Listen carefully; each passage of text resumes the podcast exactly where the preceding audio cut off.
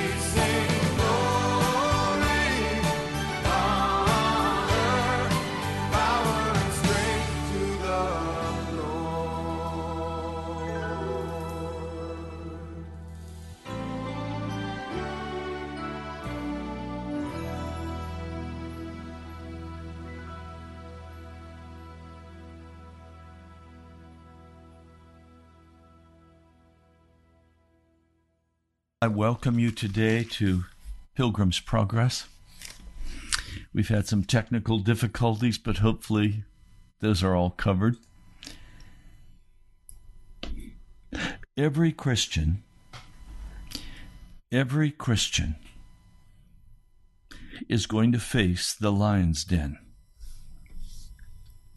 The lion's den is for each of us that place of testing, that place of trial, that place where we have to make a decision about how we will stand, or whether we will even stand, or whether we will be swept away into false doctrine, whether we will establish our beliefs based on our experience rather than on the Word of God. We've been studying together the book of Daniel. I am primarily interested in the book of Daniel, not for the prophecies, although the prophecies are vitally important to us. I'm not interested primarily for the information. I am most interested in the story of Daniel to see who Daniel is as a man, to see what decisions he made about his service to the Lord God of heaven, to see how he chose to walk in obedience to the Almighty. And the courage this man had. Astonishing courage. When we look at the very beginning of the book, we find Daniel being ripped out of his culture, out of Jerusalem. He is a member of the royal family. He is taken a captive to Babylon, probably had to walk all of the way. Was made a eunuch, probably, when he arrived in Babylon. And then he was chosen to go to school. Daniel, Shadrach, Meshach, and Abednego. The first thing Daniel resolved not to do was to defile himself with the royal food and wine. In other words, like David, King David, he said, I'm going to put my feet under the table of the Lord. I'm not going to dine on the unclean delicacies of King Nebuchadnezzar. He was allowed to do that. And so Nebuchadnezzar finally tests Daniel and his three friends. And he found that they were ten times better than all of the magicians and, and enchanters in his whole kingdom. The Lord gave him wisdom. The Lord gave him understanding. He had to learn the language. He had to learn the culture. And because he was going into government service, he had to learn the entire system of governance. It was different than Judas. We've walked through these stories, but none of them bring to me the same intensity of Daniel's commitment to the Lord Jesus as we find in Daniel, the sixth chapter. Darius the Mede executes Belshazzar and takes the royal throne. He was an older man, 62 years of age. But of course, Daniel at this point is also an older man. Scholars believed he could have been in his 60s, 70s, or even 80 years of age. He is a mature man. He knows what his life is about. Darius is very concerned in the first days of his kingdom that he will lose his trade routes. Babylon had trade routes all over the then known world. He knew that the swamp, the administrators, knew how to maintain these trade routes. So he immediately appoints, they're called satraps, he appoints them, he appoints administrators, three of them, over these satraps. And Daniel, because he is a senior in the kingdom, is appointed as one of those three administrators.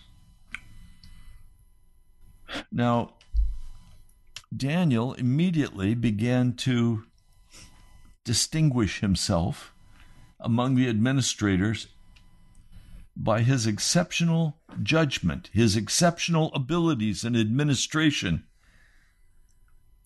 And so the king decided he's going to, after some time, appoint Daniel as his chief administrative officer over all of the administrators and satraps of the nation.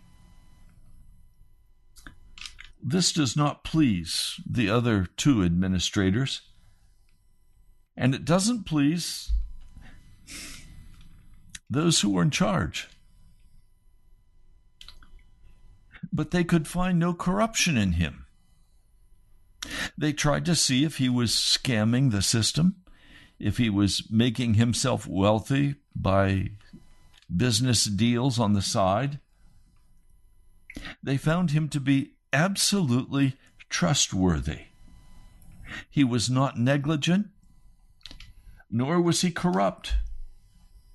And finally, these administrators said to each other, We will never find any basis for charges against this man Daniel unless it has something to do with the law of his God. Now, that is a man of honor. And they're very interested in finding some way to accuse him before the king and have him removed. So, one of the things the king was desirous of doing was to consolidate his power, as any king would be. He wanted to consolidate his power and make certain that his subjects were loyal to him in the administration. And so these administrators got together. They went to the king without Daniel. And they said to the king, Look, you need to issue an edict. You need to enforce the decree that if anyone prays to any god or man during the next 30 days except to you, O king, he shall be thrown into the lion's den. Now, O king, issue the decree and put it in writing so that it cannot be altered, it cannot be changed. This was one of the checks in the check and balance system of the kingdom of the Medo Persians. It was not so in Nebuchadnezzar's time. Over Babylon, he was the absolute monarch. He chose when a man would live or when he would die. But in the Medo Persian Empire, there was a check on the king's authority. He could make a law, but he could not cancel the law.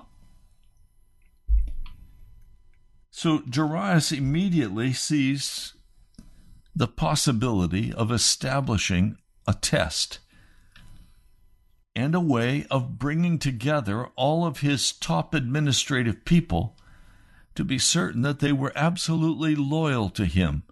I'm sure for him it was a loyalty test, much more than imagining that he was God, although in that culture, kings sometimes establish themselves as gods. Unfortunately, I think they still do. So the king agreed and he published the decree that during the next 30 days, anyone who prayed to any god or man except to the king would be thrown into the lion's den. Now, when Daniel learned that this decree had been published, he went home, he went to his apartment, and he went into his his bedroom.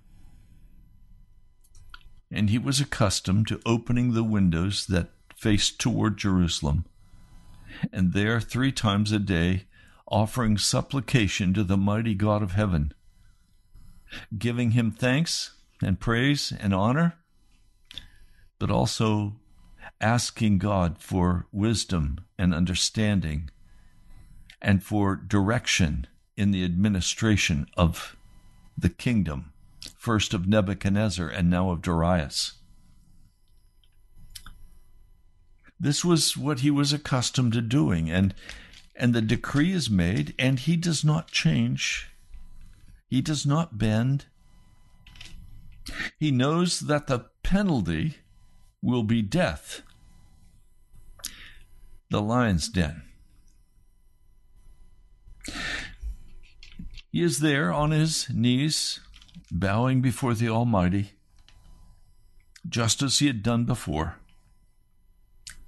These men come as a group, and they find Daniel in the act of praying and asking God for help. They go to the king, And they say, Did you not publish a decree that during the next 30 days anyone who praised any god or man except to you, O king, would be thrown into the lion's den? The king answered, The decree stands in accordance with the law of the Medes and Persians, which cannot be repealed. Then they said to him, O king, Daniel, who is one of the exiles from Judah, pays no attention to you. He's from Judah. He pays no attention to you, O king, or to the decree you've put in writing. He still prays three times a day. Now, when the king heard this, he was greatly distressed.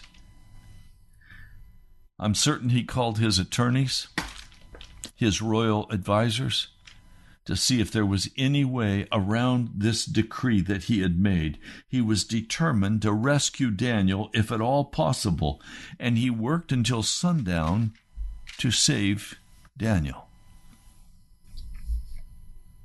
Now, I want to stop for a moment.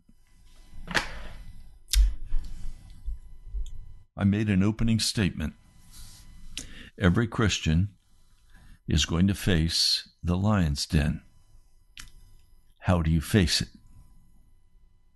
Well, one of the things we have to do before we face the lions is decide ahead of time how we stand.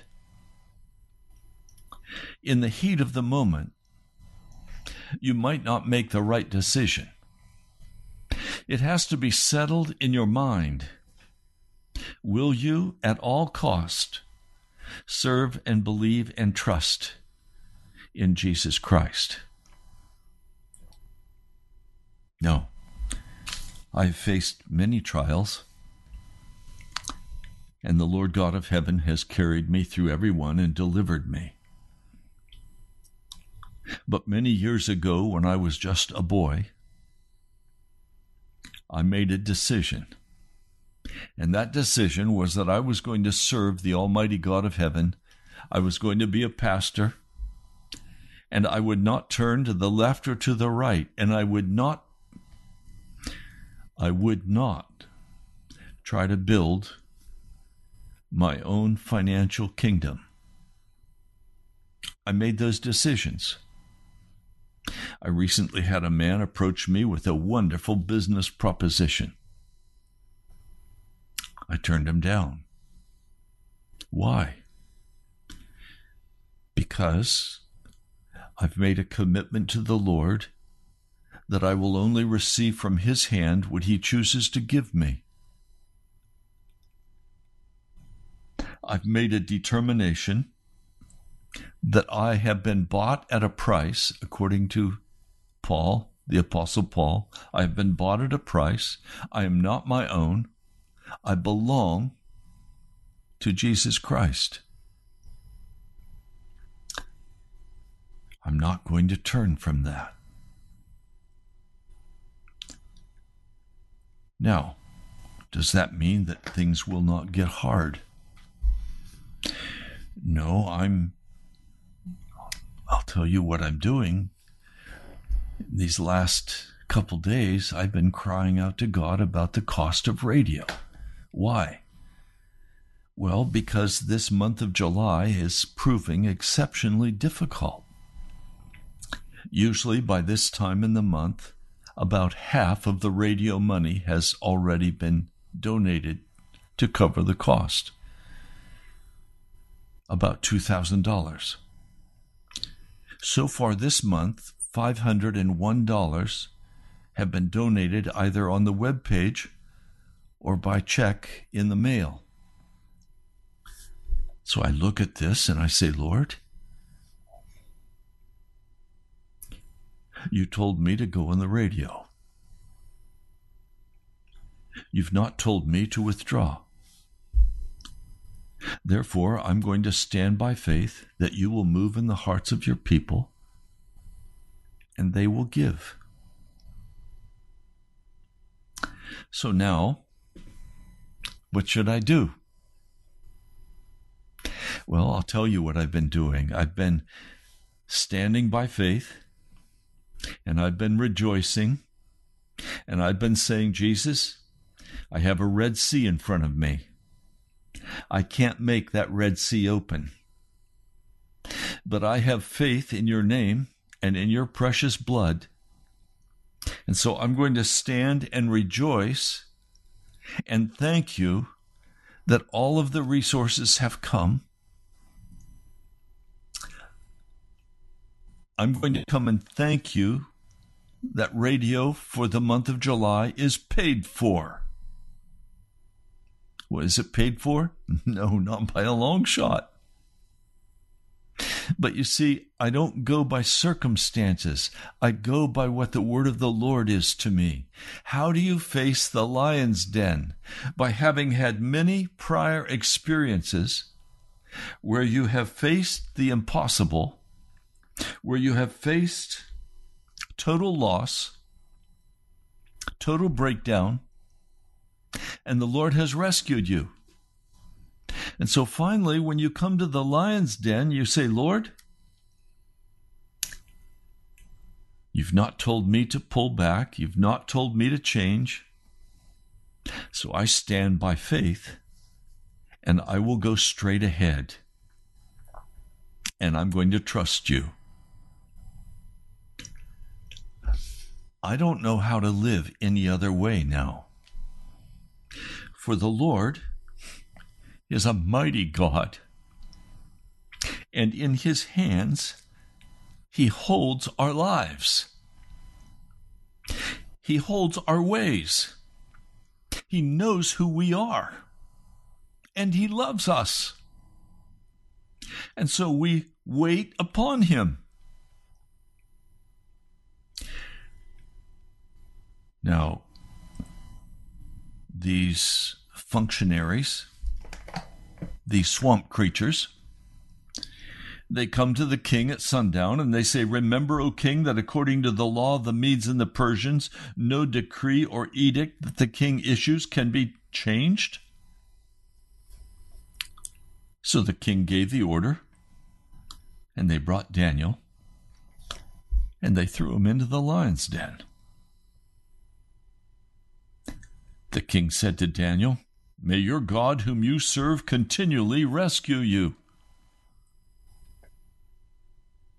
Some of you are facing dire financial needs. Some of you are facing dire marital concerns. Some of you are facing disease, sickness. Some of you are working in a place that you hate.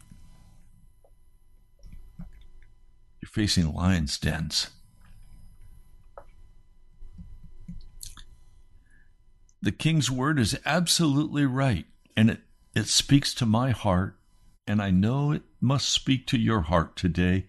May your God, whom you serve continually, rescue you. Now, you notice the king is relatively new. I don't know how much time has passed, but he's a new king, a new kingdom, the Medes and the Persians. But already he knows that Daniel constantly, continually serves his God. And based on what he has heard about Daniel from the past, and based on what he has seen of Daniel's integrity and the way he walks before God, he says, May your God, whom you serve continually, rescue you. Some of you want to be rescued, but you've not continually served God. You've served yourself. And now you're in trouble and you're asking God, would He come and rescue you? Well, no, He won't. Except for some wonderful act of mercy and love on the part of the Lord. And He does that sometimes because it is His kindness to us that calls us to repent. I know a man who rebelled against the Lord. did not take his job seriously, was lazy, and was promptly fired. And I said to him, It may be some time before you find another job. I'll pray with you about it, but I don't know if the Lord will rescue you quickly because you have walked in arrogance before him and you've been lazy and you've not honored his name at work. You brought shame on the name. You said you were a Christian, but you didn't act like a Christian. Well, within a matter of days, he had another job offer. I was so pleased and so happy for him. And he knew it was just the kindness and mercy of God. And I spoke to him just recently. All I could do was praise and worship the name of Jesus and say, I didn't deserve this job, but I love it and I'm taking it seriously and I'm working hard. I don't know what your situation is, but I know that you can't play with God. But I also know God is exceptionally merciful and kind and loving. So Daniel is brought and he's put in the lion's den. Now a stone is brought, it's rolled over the mouth of the cave, and the king seals it, and the nobles seal it, so that no one can remove that stone until the morning.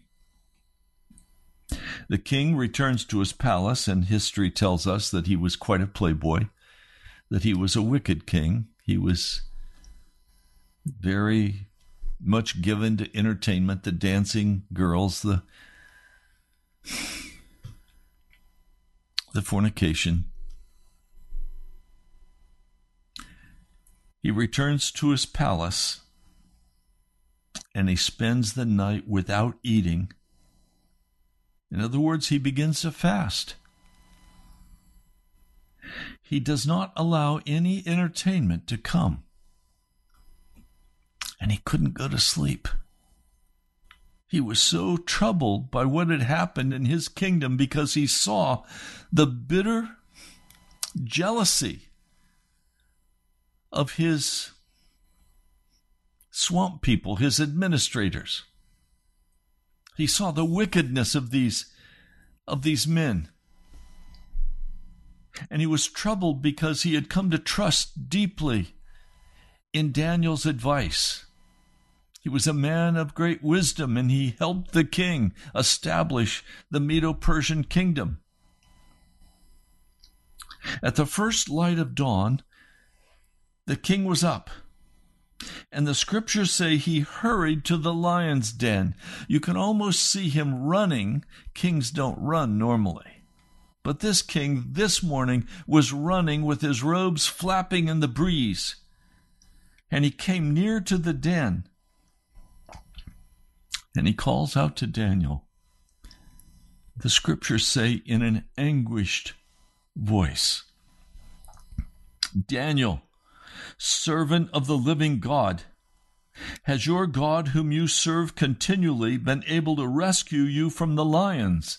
Again, we have the king recognizing that Daniel continually served his God. Do you have that reputation? Do your workmates know that you continually serve the God of heaven? And do they see that reflected in the way you operate in your job? Does your wife see that you continually serve Jesus as Lord? Does your husband see that you continually serve Jesus? That you have no self interest? That you have in your heart the interest of building the kingdom of God. That you're not there for money, you're not there for power, you're not there for wickedness, you're there for the glory of the kingdom of Jesus Christ? Are there testimonies on the part of people around you that there's no corruption in you? There's no lying, there's no cheating, there's no stealing. You're honest, you're straight, you're loving, you're kind, you're merciful. Is that the testimony about your life?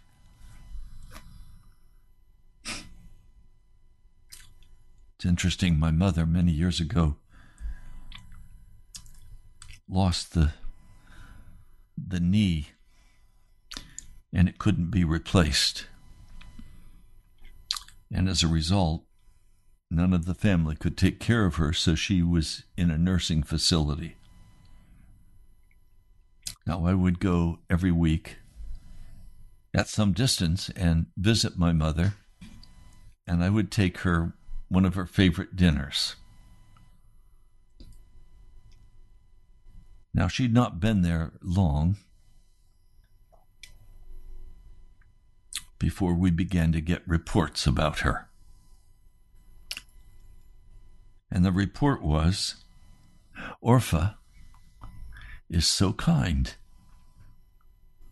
Orpha is always smiling at us and speaking kindly to us. Many years earlier, she had, as a bacteriologist, traveled to Africa, where she installed a medical lab in a, in a hospital. She found all of the equipment necessary, non computerized because there was no air conditioning.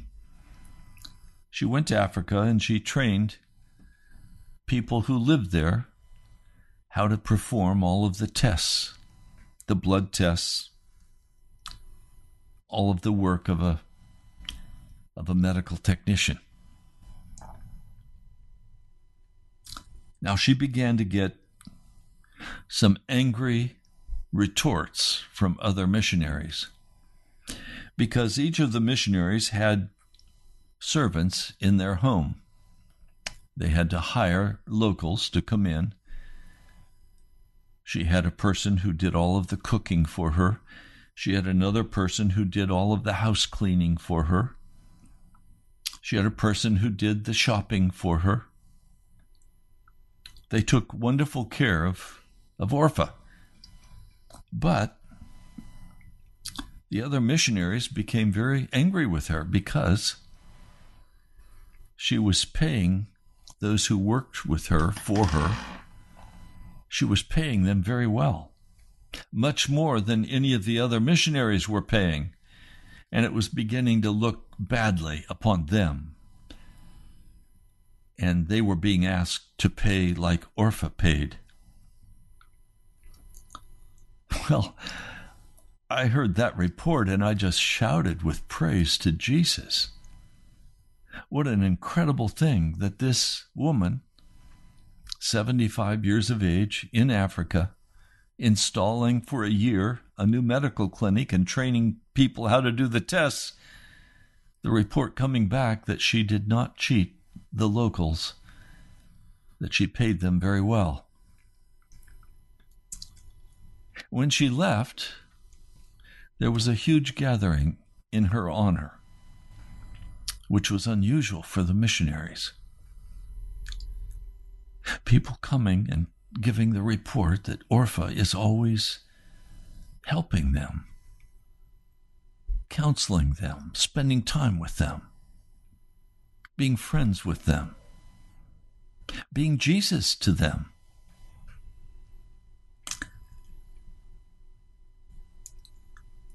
What is your reputation? Do you have a reputation of being a whiner, a complainer, a grumbler? Or is there a peace in your heart? Is there a, a joy in your spirit? What is your reputation? Daniel's rep- reputation was that he was continually serving his God, and there was no corruption in him. There was no evil in him. He was always there to be, with integrity, a helper, a servant. The king is very concerned, and he cries out, Daniel, servant of the living God, Oh, I like that. That's his reputation. He's a servant of the living God. Is that your reputation? Or do you have a reputation that you are a penny pincher? That you're cheap? That you'll never help unless you get something out of it? What is your reputation? Do you understand how vital that is before the Lord Jesus? He knows our ways, He knows who we are.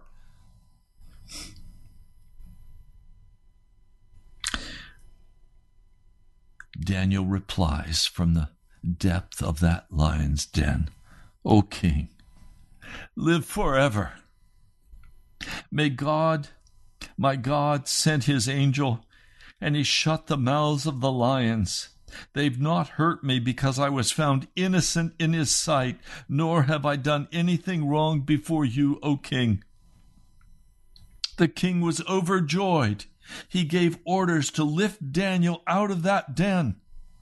And when Daniel was lifted up from the den, no wound was found on him because he had trusted in his God.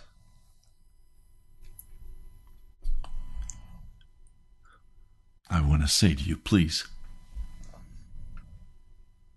are you willing to trust in your God?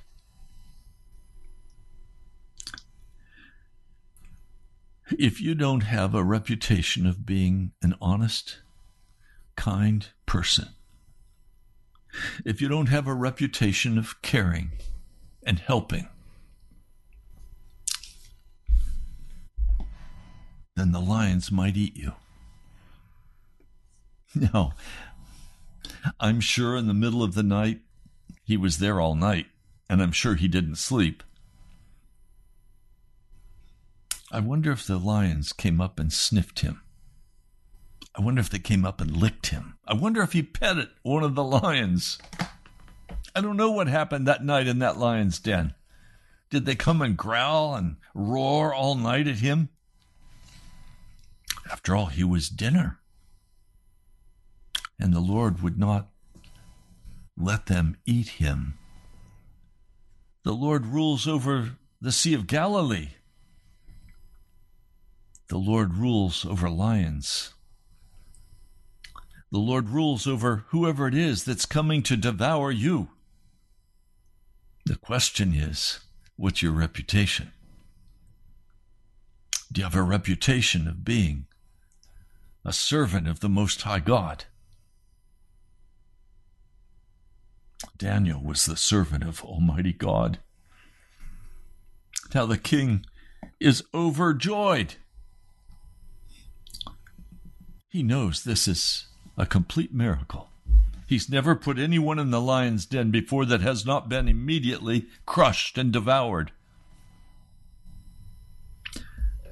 Now the king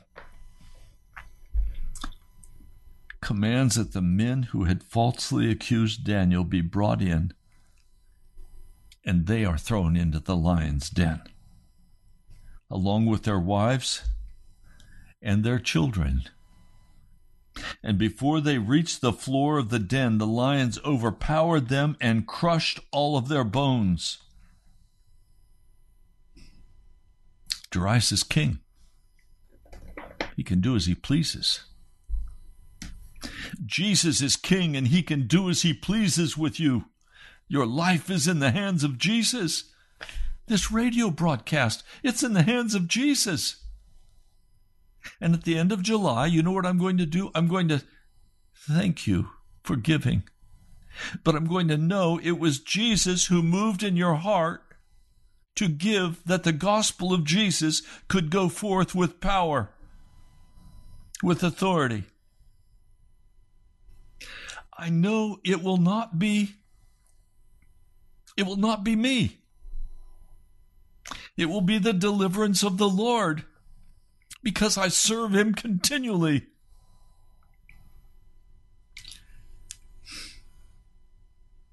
Now,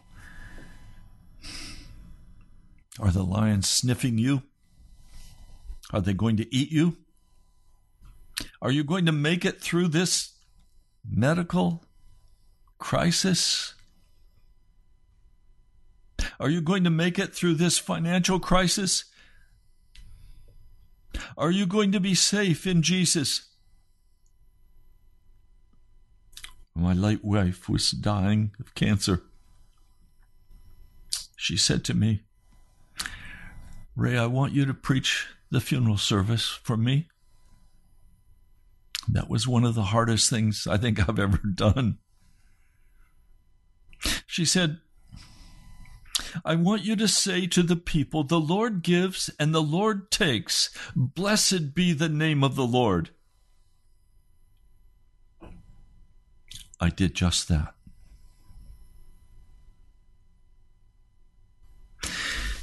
It was not the lions who devoured my late wife. It was Jesus saying, It's time for her to come home. You see, when we put our trust totally and completely in Jesus, we stand by faith and we don't waver. But what we stand in faith for and what we do not waver about is that we stand by faith that the will of God will be done in our situation and that we will receive from the hand of Jesus exactly what he wants to give us with no complaints, with shouts of praise and joy because we belong to the Lord. So, this is not some make believe deal where we're always going to be rescued from the lions. No, the lions may eat us. And if they do, and we serve Jesus continually, we have the assurance that nothing can touch us, nothing can harm us, except as it is allowed by the hand of Jesus for our good and the good of his kingdom. And so the Lord, as Job said, the Lord gives and the Lord takes. Blessed be the name of the Lord. It's not fate. It's very personal. It's between you and Jesus.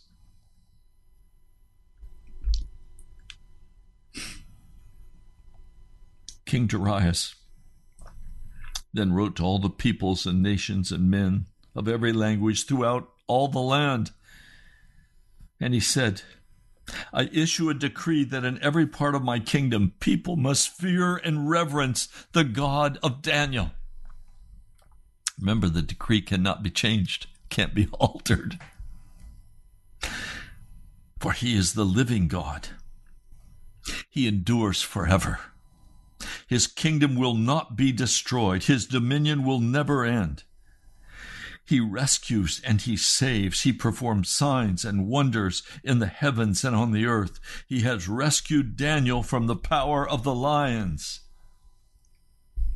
And then just this very terse note. So Daniel prospered during the reign of Darius and the reign of Cyrus the Persian.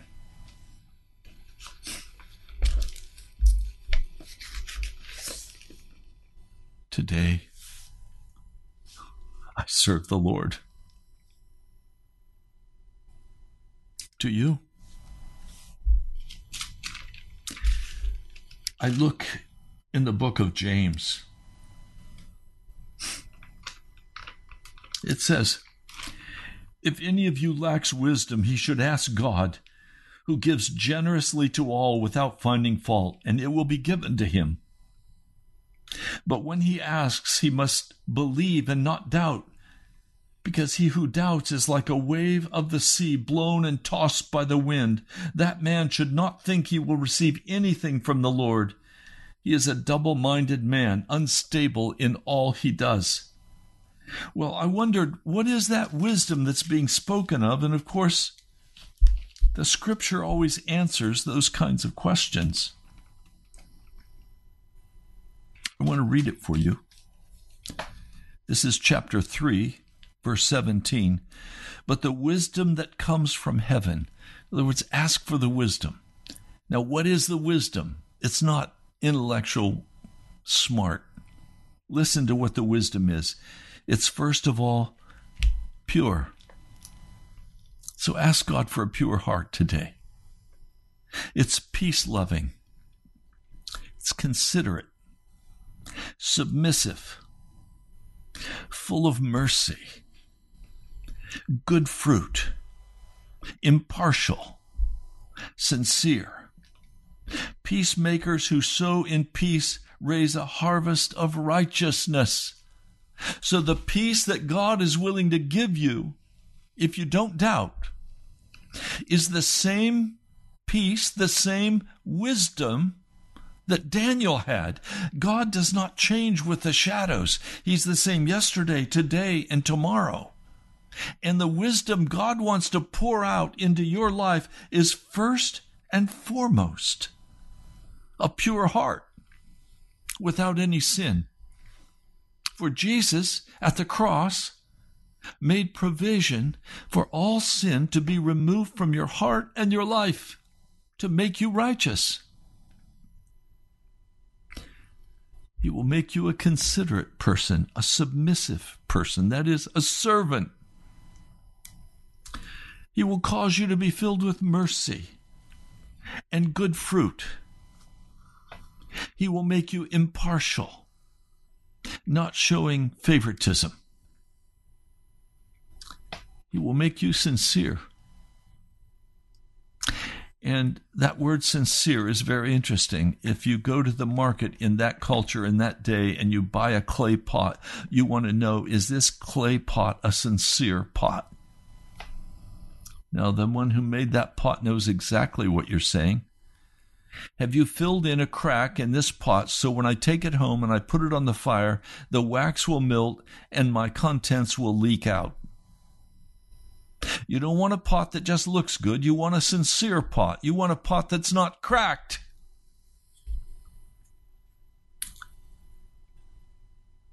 The wisdom that God gives is the giving of us sincerity, no cracks. He makes us peacemakers because the harvest that comes from this kind of wisdom is dikaiosune in the Greek. It's innocence, it's righteousness.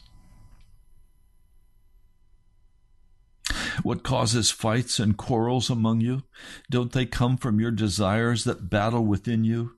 You want something but don't get it. You kill and covet, but you can't have what you want. You quarrel and fight. You don't have it because you do not ask God. And when you ask, you do not receive because you ask with wrong motives, that you may spend what you get on your pleasures. You adulterous people, don't you know that friendship with the world is hatred toward God? Anyone who chooses to be a friend of the world becomes an enemy of God. Do you see? Daniel was a friend of God. He was highly esteemed. We'll find later in the book of Daniel, and, and we're going to continue into the prophecies of Daniel tomorrow. But I want you to notice who the man Daniel is. He's a sincere man. He's a man who has asked for the wisdom of God, and God has given him a pure heart. You know how vital it is to ask God for a pure heart? So that when you lay down to sleep, you're not troubled by your conscience. When you meet someone, you're not troubled by your conscience because you know what you have said behind their backs, gossiping and slandering them. No, when you come, you come as a peace loving person. You come considerate and submissive and full of mercy and good fruit, impartial, sincere. You make good choices and, and honest decisions. And the result is you're innocent before God. And your re- reputation then is this is a woman, this is a man, this is a boy or girl who continually serves Jesus Christ. There's no turning in them. They serve Jesus. Now, do I come by faith with supplications? Yes, just as Daniel did. I pray for you. I pray for the salvation of precious people that I love who are still walking in darkness. I pray for the church. I pray for revival. I pray and I stand by faith that God has heard my prayer because I don't pray these things for myself to spend on my own pleasure. I pray these things for the kingdom of Jesus Christ, for the glory of his name. Because I serve Jesus Christ continually. And I trust what he's doing. I trust what he's doing in you. I spoke this morning with a, a dear brother who listens regularly, Mike.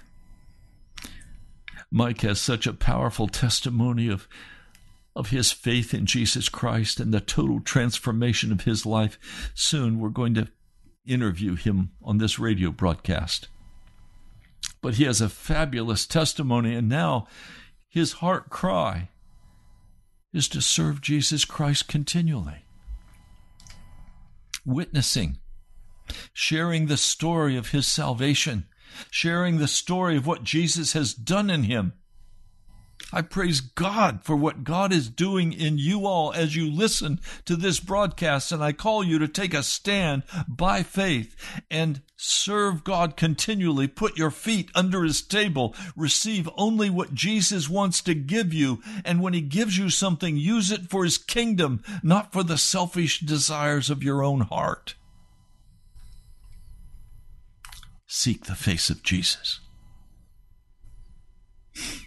and he will meet you. The book of James says that all good gifts come down from the Father of lights. This is the first chapter of James, verse 17. Every good and perfect gift is from above, coming down from the Father of the heavenly lights, who does not change like shifting shadows. Well, we're out of time for today. I hope this has been helpful to you to face your lion's den. God bless you. I'll talk to you soon.